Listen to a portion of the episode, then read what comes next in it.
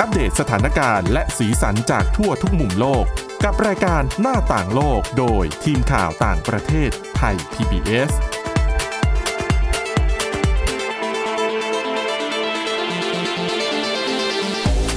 สวัสดีค่ะ ต้อนรับคุณผู้ฟังเข้าสู่รายการหน้าต่างโลกนะคะ อัปเดตเรื่องราวทั้งสถานการณ์ และสีสันจากทั่วทุกมุมโลกกับทีมข่าวต่างประเทศไทย PBS กันเช่นเคยนะคะ ติดตามฟังกันได้ทุกช่องทางนะผ่านทางแอปพลิเคชัน พอดแคสต์ต่างๆ ค้นหาคำว่าหน้าต่างโลก หรือว่าไปที่ www.thaipbspodcast.com นะคะ วันนี้อยู่กับคุณอาทิตย์สุมนเรืองรัตน์สุนทร และดิฉันวินิษฐาจิตกรีค่ะ สวัสดีค่ะ วันนี้มีเรื่องราวที่ค่อนข้างจะ เกี่ยวข้องกับผู้หญิงค่ะเยอะนิดนึงนะคะ อย่างหนึ่งก็คือเป็นเรื่องที่เกี่ยวข้องกับการที่อินเดียกำลังจะ คือตามการสำรวจบางสถาบันเนี่ยนะ ก็คือบอกว่าอินเดียกำลังจะแซงจีนขึ้นมาเป็นแชมป์ประชากรโลกเยอะที่สุด แต่ว่าสำหรับบางสถาบันก็คือ บอกว่าแซงไปแล้วก็มีแต่ใด ๆ ก็คือในมุมหนึ่งยังมีปัญหานะคะสำหรับผู้หญิงในอินเดียกับเรื่องของความเท่าเทียมโดยเฉพาะเรื่องของการทำงานค่ะแต่ว่า อีกมุมหนึ่งที่ผู้หญิงมักจะเจอปัญหา ซึ่งจริง ๆ มันก็เป็นปัญหาที่เกิดขึ้นกับทุกเพศแหละนะ แต่ว่าอะก็ต้องยอมรับว่าผู้หญิงอาจจะอยู่ในโฟกัสของเรื่องนี้หน่อยก็คือเรื่องของการคุกคามทางเพศค่ะโดยเฉพาะในที่ทำงานนะคะ ใช่ค่ะ มีผลสำรวจนะคะ จาก Ipsos Polling Firm นะคะ เขาทำการสำรวจ ก็คือมีกลุ่มตัวอย่างมากกว่า 5,000 คน จาก 117 ประเทศทั่วโลกนะคะ ซึ่งผู้หญิงที่เขาสำรวจนะคะ ก็ทำงานในด้านวิทยาศาสตร์นะคะค่ะแล้วก็รวมไปถึงเทคโนโลยีนะคะ วิศวกรรมแล้วก็เกี่ยวกับการคำนวณพวกคณิตศาสตร์นะคะ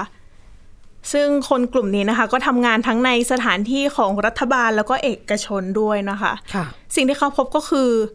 ครึ่งหนึ่งนะคะ หรือ 49%ก็คือประมาณครึ่งหนึ่งนะคะ ของผู้หญิงกลุ่มนี้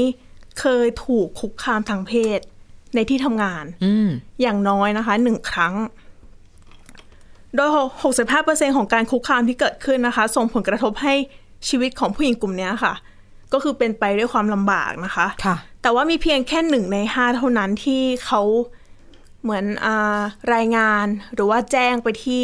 ทางสำนักงานนะคะหมายความตัวเองว่าถูกคุกคาม คนส่วนมากไม่พูด ใช่อืมก็เข้าใจได้เนอะอืมนะคะ แล้วสิ่งที่ผู้หญิงเหล่านี้เจอนะคะ ก็มีตั้งแต่การถูกแสดงกิริยาที่ที่ไม่เหมาะสมอะค่ะ ทั้งในเรื่องของคำพูดค่ะก็จะใช้การเรียกที่แบบ girl doll babe อ๋อแบบ chick อะไรอย่างเงี้ยค่ะแต่แปลไทยให้ให้ฟังก็แบบว่า อืมหนูน้อยสาวน้อยแม่หนูอะไรคอนย่างเงี้ยสวยใช่อะไรประมาณนี้นะคะ ซึ่งดิฉันว่าถ้าเราเจอก็น่าจะแยกออกว่า คนนี้เอ็นดูเราจริง ๆ หรือว่า พูดในเชิงแซวมากกว่า ก็น้ำเสียงสีหน้าหน้าตาท่าทางประกอบกันเนาะใช่ค่ะ แล้วก็ถ้าไม่เจอคำพูดแบบนี้นะคะ ก็อาจจะโดนถากถางใส่ไปเลย ก็คือพูดไม่ดีใส่ไปเลยนะคะค่ะ ส่วนบางคนนะคะ ก็เดนโดนตั้งคำถามที่ส่วนตัวมากอืมๆนะคะ อย่างเช่น เรื่องเรื่องราวของการมีเพศสัมพันธ์อะไรต่างๆเนี่ยค่ะ ก็คือค่ะเป็นเรื่องส่วนตัวนะคะ ซึ่งทั้งหมดก็คือ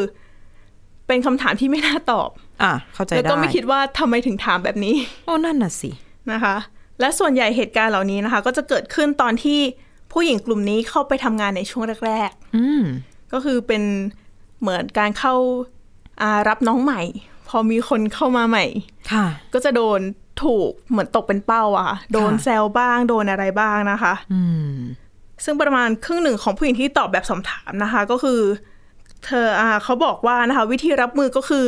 พยายามหลีกเลี่ยงบุคคลนั้นอืมๆขณะที่บางส่วนก็จะบอกว่ารู้สึกไม่ปลอดภัยเลยนะคะ เวลาที่ต้องไปทำงานค่ะ แต่ก็หลีกเลี่ยงไม่ได้ก็คือเป็นที่ทำงานของเรา มันก็ต้องไปทำมาหากินนะเนาะใช่ค่ะ นอกจากนี้นะคะ ส่วนใหญ่ก็ยังมองว่าปัจจุบันนะคะ ยังไม่มีมาตรการมากพอในการ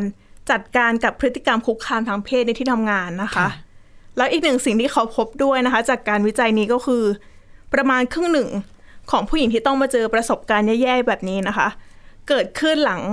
มีกระแสรณรงค์ที่เรียกว่ามีถูอ๋อนะคะ ถ้าใครยังจำกันได้นะคะ ก็เป็นกรณีของฮาวิไวสตีนที่เป็นค่ะโปรดิวเซอร์ชื่อดัง ที่มีผู้หญิงมากกว่า 80 คนออกมาอ่าเปิดเผยว่าถูกคนคนนี้ล่วงละเมิดทางเพศนะคะค่ะ ซึ่งก็เป็นความเคลื่อนไหวทางสังคมที่อาจจะไม่ได้มีการมาตั้งเป็นองค์กร แต่ว่า เป็นการเคลื่อนไหวในโลกออนไลน์อืมนะคะ ก็คือเป็นการติดแฮชแท็กว่ามีทูนะคะ ก็เป็นการรณรงค์ให้ผู้หญิงที่เคยผ่านประสบการณ์แย่ๆค่ะค่ะออกมาบอกเล่าเรื่องราว หรือว่าแชร์เรื่องราวของเราอืมก็คือเป็นการเติมพลังให้ผู้หญิงนั่นเองนะคะ แล้วก็เป็นการทำให้รู้สึกว่าคนที่ถูกล่วงละเมิดทางเพศอะค่ะไม่ควรจะเป็นคนที่ต้องอาย เพราะว่าจริงๆค่านิยมส่วนหนึ่งที่หลาย ๆ คนไม่พูดก็เพราะว่า มันเหมือนผู้หญิงเสียหายเนาะผู้หญิงหลายคนพอเจอคือไม่ต้องถึงขนาดว่าเจออะไรร้ายแรงหรอกเล็กค่ะๆน้อยๆบางคนก็รู้สึกว่า ไม่ไม่พูดดีกว่า อืมอืมนะคะ แล้วอีกหนึ่งปัจจัยนะคะ ที่อาจทำให้เป็นสาเหตุให้อ่าผู้หญิงกลุ่มเนี้ยค่ะ ที่ถูกค่ะคุกคามทางเพศก็คือ ในงานสาขาเหล่านี้ค่ะ มีผู้หญิงค่อนข้างน้อยอืมนะคะ แล้วก็มีนักวิทยาศาสตร์ทั่วโลกเพียงแค่สามเปอร์เซ็นต์สามสิบสามเปอร์เซ็นต์เท่านั้นนะคะ ที่เป็นผู้หญิงค่ะที่ได้รับรางวัลโนเบลอะค่ะอืมนะคะแล้วก็ เรียกว่าอาจจะเป็นเพราะว่าเป็นชนกลุ่มน้อยด้วยหรือเปล่า เป็นก็เป็นคนที่คนส่วนเล็กๆ ในแวดวงวิทยาศาสตร์อะไรแบบเนี้ยเนาะค่ะซึ่งเขาก็บอกนะคะว่าถ้าต้องการที่จะดึงศักยภาพผู้หญิงออกมาให้ได้มากที่สุดอะค่ะ ก็คืออย่างแรกต้องทำให้พวกเธอรู้สึกปลอดภัยก่อนเออก็จริงนะคะ เธอถึงจะพวกเธออาจจะกล้าที่จะแสดงความสามารถออกมาเต็มที่อืมฝั่งเรื่องนี้เรานึกถึงสมัยคุณผู้ฟังหลาย ๆ คนอาจจะเคยชมภาพยนตร์หรือว่าซีรีส์ที่มีเนื้อหาเกี่ยวกับแบบยุคนาซาในยุคที่ก่อนที่สหรัฐจะส่งคนไปเหยียบดวงจันทร์ได้สำเร็จค่ะอะไรแถว ๆ ประมาณนั้นอะเมื่อประมาณเจ็ดแปดสิบปีก่อน ก็คือ เป็นยุคที่ผู้ชายผิวขาว เท่านั้นด้วยนะ ยังเป็นใหญ่ในสังคมอยู่ แล้วก็อย่างนาซาก็เหมือน เขาก็จะมี เรียกว่าเป็นผู้หญิงทำงานอยู่ข้างในแหละเยอะอืมแต่ว่าสิ่งที่เกิดขึ้นกับผู้หญิงก็เหมือนคุณอาทิตย์สุมนพูดตอนแรกเลย ผู้หญิงอะ่ะ เขาเข้าไปทำงานในนาซาเพราะว่าไม่ใช่ว่าจะเข้าไปทำงานง่าย ๆ อย่างเดียวแบบเป็นเลขา ชงกาแฟหรือว่าเป็นคนทำความสะอาดไม่ใช่จริงๆบางคนก็คือมีความสามารถเป็นนักคณิตศาสตร์ สามารถคำนวณแบบวงโคจรยานอวกาศอะไรได้ แต่ว่าสิ่งที่เกิดขึ้นก็คือ ผู้หญิงเหมือนแบบได้ทำงานแค่งานอะไรก็ไม่รู้อะที่ไม่ใช่งานที่สลักสำคัญอะไร อย่างเช่นเรื่องของการคำนวณวงโคจรอะไรใหญ่ ๆ เกี่ยวกับการแก้ปัญหา การส่งยานไปดวงจันทร์อะไรอย่างนี้เป็นต้น แล้วผู้ชายอะ ก็จะเรียกผู้หญิงแบบที่คุณบอกอะ คือเหมือนแบบเดินผ่านไปผ่านมาก็แบบ hey doll อะไรอย่างเงี้ยอะเนี่ยแบบอืมทั้งๆที่ไม่รู้จักกันค่ะเออ baby นู่นนี่นั่น ซึ่งมันก็เป็น แต่นั้นมันแปดสิบปีมาแล้วไง ทุกวันนี้ปรากฏว่ามันยังเกิดขึ้นอยู่เนาะใช่อืค่ะมอะก็แต่จริงๆดิฉันว่าอาจจะไม่ใช่แค่เฉพาะเพศหญิงด้วยอืมจริงๆ อาจจะอยู่ที่ตัวบุคคลด้วยหรือเปล่า ก็ใช่ เพราะว่าจริงๆ เรื่องแบบนี้บางทีผู้ชายก็เจอ เพราะว่า มองในมุมกลับนะคะ ทุกวันนี้เรื่องความเท่าเทียมมันก็ ก็ต้องเท่าจริงๆนะเพราะว่าก็ต้องยอมรับว่าเอาผู้หญิง บางคนอาจจะชอบแซวผู้ชายค่ะบางส่วนก็มีบางคนเขาอาจจะรู้สึกไม่สบายใจเหมือนกันก็เป็นได้นะคะค่ะอะเรื่องของผู้หญิงอีกเรื่องหนึ่งค่ะ อย่างที่เกริ่นกันไปตอนต้นนะคะ กับประเทศอินเดีย อืมซึ่งจำนวนประชากรเนี่ยอะสำหรับบางสำนักบางแหล่งเออเป็นสำนักข่าวหรือว่าเป็น พวกสถาบันที่เขาทำสำรวจเนี่ยนะ บางส่วนเขาก็จะบอกไปแล้วอะนะคะว่าอออินเดียเนี่ยจำนวนประชากรเนี่ยแซงหน้าจีนไปแล้ว แต่ว่าสำหรับองค์การสหประชาชาติหรือว่า UN เนี่ยอ่าเขาคาดการณ์ไว้ตั้งแต่ก่อนหน้านี้ แล้วก็ตัวสถิติที่เขายังรวบรวมอยู่เนี่ยก็คือเขาบอกว่าหลังหลังจากกลางเดือนนี้เป็นต้นไป เอาใหม่ ครึ่งหลังของเดือนเมษายนนี้ก็คือหลังจาก 15 เมษายนนี้เป็นต้นไปเนี่ย ก็จะเป็นช่วงเวลาที่อินเดียตัวเลขประชากรกำลังจะแซงจีนนะคะ ซึ่งตอนนี้เนี่ยตัวเลขประชากรในอินเดียอยู่ที่ประมาณ 1,425 ล้านคน อันนี้ฉันอ้างอิงจากเอ่อเป็นเว็บไซต์ World Population Review มันจะมีติดตามแบบเรียลไทม์ด้วยค่ะว่าประชากรเพิ่มลดเท่าไหร่อะไรอย่างเงี้ย คือจีนกับอินเดียสูสีกันอยู่กำลังจะแซงและอีกนิดๆหน่อยๆเท่านั้น ทีนี้มุมหนึ่งนอกเหนือจากเรื่องประชากรเยอะ ขอแวะมาที่เรื่องของผู้หญิงอินเดียก่อน เขาบอกว่าตอนนี้ปัญหาสำหรับผู้หญิงในอินเดียเนี่ย คือจำนวนประชากรอินเดียที่เพิ่มสูงขึ้น ต้องบอกว่าเป็นหนึ่งในประเทศที่เศรษฐกิจโตเร็วที่สุดในโลก เพราะว่าคนจำนวนมากเป็นคนแบบวัยทำงานวัยแรงงานอย่างนี้เป็นต้น แต่ว่าปรากฏว่าแบบนี้ค่ะ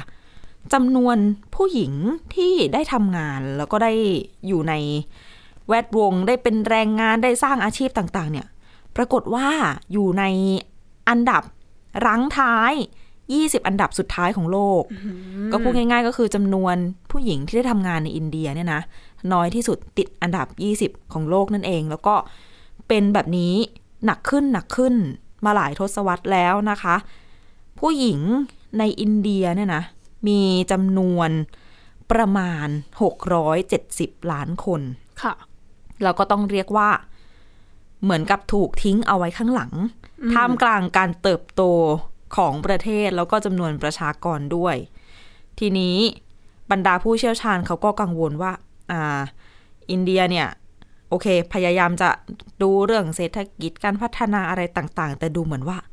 ในมุมของการจ้างงานผู้หญิงเนี่ย เป็นเรื่องที่ไม่มีใคร เหลียวแลสักเท่าไหร่ ยกตัวอย่างเช่น เมื่อปี 2004 นานและ ตอนนั้นเป็นปีที่อัตราการจ้างงานผู้หญิง เยอะสูงสุด ค่ะ คือ35เปอร์เซ็นอันนี้เยอะแล้วที่สุดโอ้โหอืม แล้วก็พอมาถึงปีที่แล้วปี 2022 ตัวเลขการจ้างงานผู้หญิงเนี่ยลดลงเหลือ 25เปอร์เซ็นอันนี้เป็นข้อมูลการคำนวณสถิติของทางภาครัฐนะคะ โดยทางนักเศรษฐศาสตร์เป็นคนทำมาค่ะแต่ทีนี้ตัวเลขที่ฉันพูดไป 35%กับ 25% อันเนี้ยเขาบอกว่าเขานับแม้กระทั่งคนที่แบบอาทิตย์หนึ่งออกจากบ้านไปทำงานแค่ชั่วโมงเดียวอะอืมก็คือนับหมดแล้วทุนักอย่างหมแล้ดวคือนึกออกไหมผู้หญิงบางคนเขาเป็นแม่บ้าน แต่ว่าบางค่ะทีแบบ มีจ็อบเล็กๆ น้อยๆอย่างเงี้ยอืมได้งานมาแค่แบบชั่วโมงเดียว ก็ไปอย่างเงี้ย อันนี้ก็นับไปด้วยค่ะดังนั้นถ้าไปดูอีกสถิติหนึ่ง ซึ่งเป็นของศูนย์สังเกตการณ์เรื่องเศรษฐกิจของอินเดียเนี่ย เขาบอกว่า เขาอะใช้เกณฑ์ที่มันแคบกว่านี้นะ ก็คือไม่ได้มานับทุกครอบคลุมทุกหัวระแหงเท่ากับเกณฑ์เมื่อสักครู่นี้เขาก็เลยบอกว่า เขาพบว่าปีที่แล้วปี 2022 เนี่ยนะน่าจะมีผู้หญิงอินเดียในวัยทำงานเนี่ย ได้ทำงานแค่สิบเปอร์เซ็นเท่านั้นเองน้อยหรือว่ามากใช่หรือว่าก็ค่ะกำลังหางานหาอะไรอยู่ ถ้าจะดูเป็นตัวเลขนะคะ ก็คือมีผู้หญิงได้ทำงานเนี่ย ประมาณ39ล้านคน เมื่อเทียบกับผู้ชาย 361 ล้านคน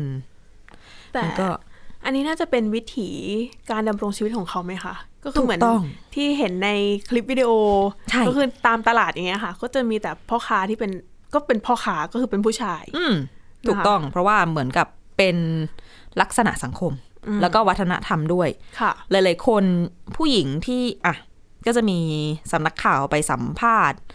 สาวๆ หรือว่าผู้หญิงที่ทำงานในส่วนต่างๆ อย่างเช่นเขาก็ยกตัวอย่าง มีครอบครัวที่ผู้หญิงอะ คือครอบครัวเนี้ยอาศัยอยู่ในมุมไบค่ะมันก็เป็นเมืองที่เจริญต้นๆของประเทศเนาะราคาของชีพมันก็สูงค่ะ ก็ตัวผู้หญิงเนี่ยเขาทำงานเป็นเหมือนแบบในเชิงว่าทำงานเป็นนักเคลื่อนไหวในองค์กรระหว่างประเทศอะไรอย่างเงี้ยอืมเงินเดือนก็พอสมควรใช่ไหม ผู้ชายก็ทำงานแหละทำงานกันทั้งสองคน แต่ว่าแม้กระทั่งเธอได้เงินเดือนดีจนเจอครอบครัวได้ ก็ถูกครอบครัวทั้งฝั่งสามีทั้งฝั่งตัวเอง กดดัน ให้ออกจากงาน ออกมาทำอะไร ออกมาดูแลลูกค่ะ เธอเนี่ยทำงานเพื่อสังคมแบบเนี้ยมา16ปี สุดท้ายเธอบอกว่า เธอต้องยอมแพ้ เพราะว่าลูกโดดเรียนอ่า มีลูกสาวค่ะ แล้วตอนที่เธอไปทำงาน ลูกโดดเรียนอืมอันนี้คือจุดเปลี่ยน เป็นสิ่งที่ทำให้เธอรู้สึกว่าเธอไม่มีทางเลือกอีกต่อไปละ เธอต้องลาออกจากงานมาเป็นแม่บ้าน เพื่อจะได้ดูแลลูกได้อย่างใกล้ชิดค่ะ ทีนี้ ตอนที่ทำงานอยู่เนี่ย ความที่ทำงานองค์กรแบบนี้ ก็ได้เงินเยอะกว่า สามี สามีอะเป็นคนเอ่อขี่สามล้อ ที่เราจะเห็นเยอะๆในอินเดีย ค่ะ อะ นั่นแหละ รายได้เขาก็จะไม่แน่นอน มันก็จะมีวันที่ได้เยอะวันที่ได้น้อย แต่พอมีปัญหาลูกสาวโดดเรียน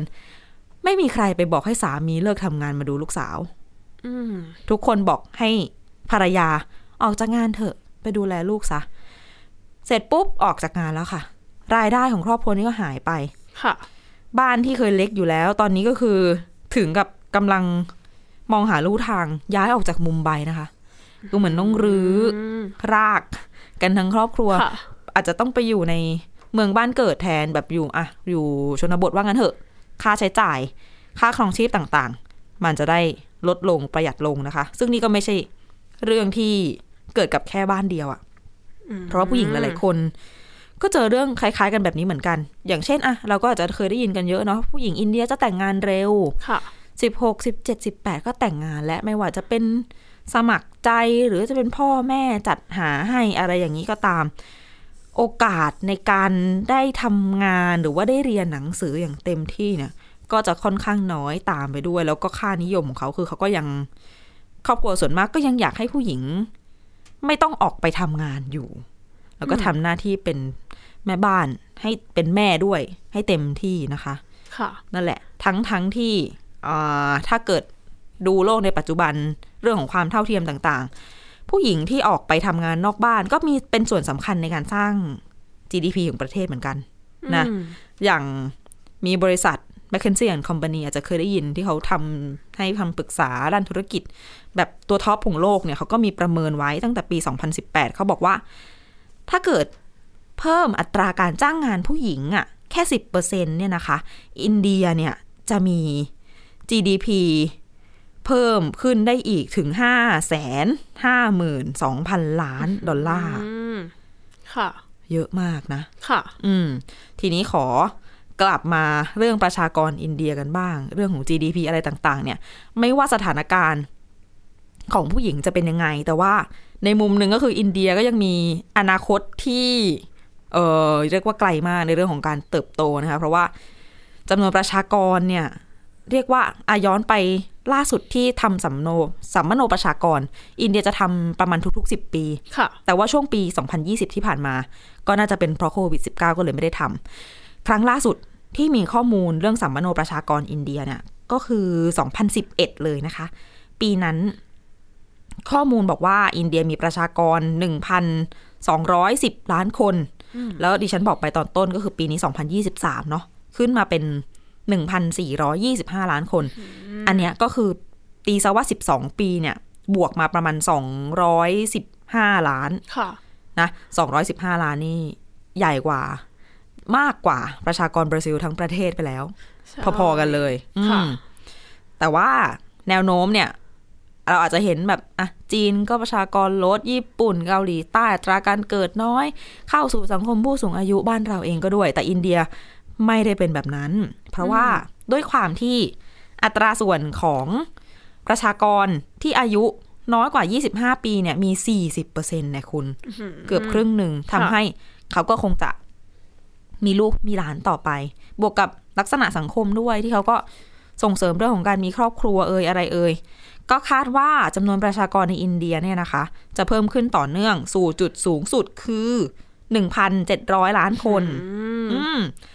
สักประมาณปี 2064 ค่ะ อีก3 40ปีเนาะ อืมสี่สิบปี ใช่ แล้วจากนั้นเนี่ยจึงจะค่อยๆ ทยอยลดลง สักประมาณปี 2066 เป็นต้นไป ก็จะมีหลายสถาบันที่คำนวณคาดการณ์อะไรแบบนี้ออกมา มันก็จะต่างกันไม่กี่ปีนะคะ ค่ะ ทีนี้ถ้าดูตัวเลขก็คือ คนที่อายุไม่ถึง 25 ปีเนี่ย ทั้งหมดในโลกเนี่ยนะ อยู่ในอินเดียแล้วถึงหนึ่งในห้าด้วยกัน เท่ากับว่าคล้ายๆกันนะคะ คนละเกคนละเกณฑ์กันนะ แต่ว่าตัวเลขคล้ายกัน เช่นเดียวกันกับจำนวนของคนที่อยู่ในวัยทำงานก็คือประมาณ 15ถึง60 กว่าปี น่าจะ 15ถึง64 ปีถ้าจะไม่ผิด ก็อยู่ในอินเดียหนึ่งในห้าเหมือนกันค่ะของทั้งโลก ก็เลยไม่แปลกที่เขาจะมีเศรษฐกิจอะไรต่างๆ ที่กำลัง รุดหน้าไปได้เป็นอย่างดี ยกตัวอย่างอย่างเช่น ปีที่แล้วเนี่ยนะคะ ก็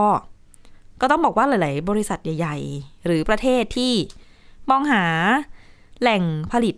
แหล่งที่จะแบบส่งงานส่งอุตสาหกรรมไปใช้แรงงานที่นั่นก็จะมองไปที่อินเดีย ที่จะเป็นฐานการผลิตใหม่ค่ะๆปีที่แล้วอินเดียได้ลงนามข้อตกลงทางการค้าระดับภูมิภาคไป 13 ฉบับด้วยกัน แล้วก็ข่าวใหญ่ที่หลายคนอาจจะเห็น มาสักพักแล้วก็คือซัมซุงที่ไปตั้งโรงงานที่อินเดียเป็นโรงงานมือถือที่ใหญ่ที่สุดในโลกไปแล้ว ค่ะ อืม แล้วก็ Apple เดิมเราจะได้ยินว่าเขาอยู่ที่จีนเนาะอืมตอนนี้ก็เตรียมจะหันไปผลิต iPhone ในอินเดียเพิ่ม เดิมผลิตอยู่ที่อินเดียแค่ห้าเปอร์เซ็นเท่านั้น เดี๋ยวจะเพิ่มเป็น ยี่สิบห้าเปอร์เซ็นต์นะคะอืมเพิ่มเยอะเลยนะคะ ใช่ค่ะ แล้วก็แนวโน้มอะเนาะเพราะว่าอย่างในจีนเรื่องแรงงานเรื่องอะไรมันก็ล่อยหลอลงตามจำนวนประชากร ถ้าประเมินในระยะยาวเนี่ย อาจจะจีนค่ะ จีนก็เริ่มที่จะแต่ละครอบครัวค่ะ ก็เริ่มที่จะมีลูกแค่คนเดียว อืมอืมค่าของชีพสูงก็ไม่มีใครอยากมีลูกสักเท่าไหร่นะคะค่ะแต่พูดถึงเรื่องค่าครองชีพในอินเดียเองก็น่าห่วงเหมือนกันค่ะ เพราะว่า เกณฑ์ของคนที่อยู่ใต้เส้นแบ่งความยากจนมีอยู่เยอะนะคะ เส้นแบ่งความยากจนคืออะไร คนที่ดำรงชีวิตด้วยเงินวันหนึ่งไม่ถึงสองดอลลาร์สิบห้าเซนต์หรือว่าคิดเป็นเงินไทยทุกวันนี้ก็ประมาณเจ็ดสิบต้นๆนนะคะ วันละนะดำรงชีวิตได้วันหนึ่งในเงินไม่ถึงเท่านี้ ถือว่าอยู่ในภาวะยากจนสุดขีดนะ ชาวอินเดียสักสิบเปอร์เซ็นด้วยกันนะคะ ที่อยู่ใต้เส้นแบ่งความยากจนนี้ อันนี้สำรวจตั้งแต่ปี 2019 นะคะค่ะก็เรียกว่าเรื่องของช่องว่างทางสังคม ในอินเดียก็อาจจะเป็นปัญหาที่รัฐบาลต้องแก้ไขอยู่ ซึ่งเขาก็ตั้งเป้าว่าจะกำจัดความยากจนภายในปี 2030 ก็เดี๋ยวรอมาดูกันว่ามันเป็นเป้าที่ใหญ่อยู่เหมือนกันนะค่ะกับระยะเวลาแค่ไม่กี่ปีเท่านั้นเนี่ยแหละค่ะว่าเขาจะให้ความสำคัญกับการแก้ไขปัญหานี้ได้ยังไงบ้าง นะคะ แถมท้ายสักนิดนึงค่ะเหลือเวลาเล็กน้อย เรื่องของการบำบัดดูแลจิตใจค่ะ ที่ดิฉันได้ยินเรื่องนี้มาตอนต้น โอ้โห มันจะเป็นการบำบัดจริงเหรอฟังแล้วเจ็บอะใช่ไหมอาจจะเป็นอะอาจต้องบอกก่อนนะคะ ก็คือเกี่ยวกับการเป็นศิลปะบนเรือนร่างก็คือการอืมสักค่ะนะคะซึ่งดิฉันว่าสำหรับหลาย ๆ คน ก็อาจจะเลือกสักเพราะว่าด้วยความชอบอืมนะคะแต่ว่า มีช่างสักสองคนนะคะ ในย่านเชลซีนครนิวยอร์กของสหรัฐอเมริกานะคะ เขาเป็นช่างสักอยู่ที่ Ink in อ่า New York City นะคะ ก็คือเป็นสตูดิโอสักแล้วก็เป็นสถานที่จัดแสดงงานศิลปะนะคะเขาก็คือแรกเริ่มเลยนะคะ ต้องเท้าความก่อนก็คือ เขาเป็นช่างสักที่สตูดิโอแห่งนี้นะคะ แล้วก็มีลูกค้าคนหนึ่งเข้ามาอืมนะคะ เมื่อประมาณ 5 เดือนก่อนนะคะค่ะแล้วลูกค้าคนนี้นะคะอ่า เธอป่วยเป็นมะเร็งอ่ามะเร็งเต้านมค่ะ แล้วเธอจำเป็นที่จะต้องตัดผ่าตัดเต้านมออกอะค่ะอืมเธอก็เลยมาปรึกษาว่าจะสักแบบไหนดี เพื่อที่จะอ๋อปกปิดรอยแผลอะค่ะค่ะนะคะ ทีนี้พอเขาก็นั่นแหละค่ะ ก็ได้วิธีก็คือออกแบบลายสักกันอืมทีนี้ก็เขาก็เลยมานั่งคิดกันว่า สิ่งเนี้ยค่ะ ก็คือรอยสักเนี่ย สามารถที่จะนำไปประยุกต์ในการ ช่วยเหลือคนอื่น ๆ ได้อีกหรือเปล่าอืมนะคะ ก็เลยเป็นที่มาให้เขาจัดตั้งองค์กรไม่แสวงกำไรนะคะ ที่มีชื่อว่า Intentions ซึ่งองค์กรนี้ก็คือจะรับสักให้กับคนที่ผ่านเรื่องเลวร้ายมาค่ะค่ะก็คือมีประสบการณ์ไม่ดีต่างๆนะคะ เช่นอ่าเผอ่าเผชิญความรุนแรงในครอบครัวอืมนะคะ ตอนเด็กๆก็เคยเคยถูกทำร้ายร่างกาย หรือว่าอาจจะเคย ติดยาเสพติดค่ะติดแอลกอฮอล์หนักๆมา ก็คือเป็นทุกเรื่องอะค่ะ ที่ส่งผลกระทบต่อจิตใจอืมเขาก็เลยรับสักให้แบบฟรีโอ้ๆจุดประสงค์ก็คือเพื่อบำบัดนะคะ โดยเขาบอกว่าบางคนที่ได้สักอะค่ะ ก็อาจจะเป็นการสักปุ๊บ จะได้ตัดทิ้งออกจากความทรงจำไปเลย เหมือนทับไปเลย ใช่ ก็คือสักแล้วก็เพื่อที่จะได้ลืมเรื่องราวในอดีตนะคะค่ะส่วนสำหรับบางคนก็คือสักเพื่อที่จะ เป็นการเริ่มต้นชีวิตใหม่อืมก็คืออันเนี้ยแล้วแต่ว่าลูกค้าคนไหนจะมีมุมมองแบบไหนค่ะแต่สิ่งที่เขาทำก็คือจะรับสักให้แบบฟรีน่าใจดีมากๆนะคะ ซึ่งก็มีลูกค้าคนหนึ่งนะคะ มาเป็นคุณแม่ลูกสี่อายุ 43 ปีค่ะนะคะ เธอก็ผ่านประสบการณ์เลวร้ายก็คือ ถูกสามีเก่าอะค่ะทำร้ายร่างกายค่ะนะคะ เธอก็เลยมาสักเป็นรูป ลูกๆของเธอทั้งสี่คนอ๋อซึ่งเธอก็บอกว่าเหมือนสิ่งเนี้ยค่ะ เป็นทำให้เธอตระหนักว่าเธอเนี่ยกับลูกๆเนี่ยผ่านอะไรมาบ้างอืมแล้วก็ตอนเนี้ยชีวิตดีขึ้นกว่าแต่ก่อน อืมค่ะนะคะ นี่แหละนะ เรื่องราวดีๆนำมาฝากกันนะคุณผู้ฟังสำหรับไอเดียก้าวข้ามความเจ็บปวด อาจจะเจ็บผิวนิดๆหน่อยๆนะคะ แต่ทางจิตใจ รับรองว่าดีขึ้นอย่างแน่นอนนะคะ และนี่คือเรื่องราวที่นำมาฝากกันสำหรับวันนี้นะคะสำหรับรายการหน้าต่างโลกค่ะ ติดตามฟังเราได้ทุกช่องทางเช่นเคยนะคะ www.thaipbspodcast.com หรือแอปพลิเคชัน podcast ต่างๆ ค้นหาคำว่าหน้าต่างโลกนะคะ ฟังกันได้ทุกที่ทุกเวลาค่ะ วันนี้เราสองคนและทีมงานลาไปก่อน สวัสดีค่ะ สวัสดีค่ะ Thai PBS podcast. View the world via the voice.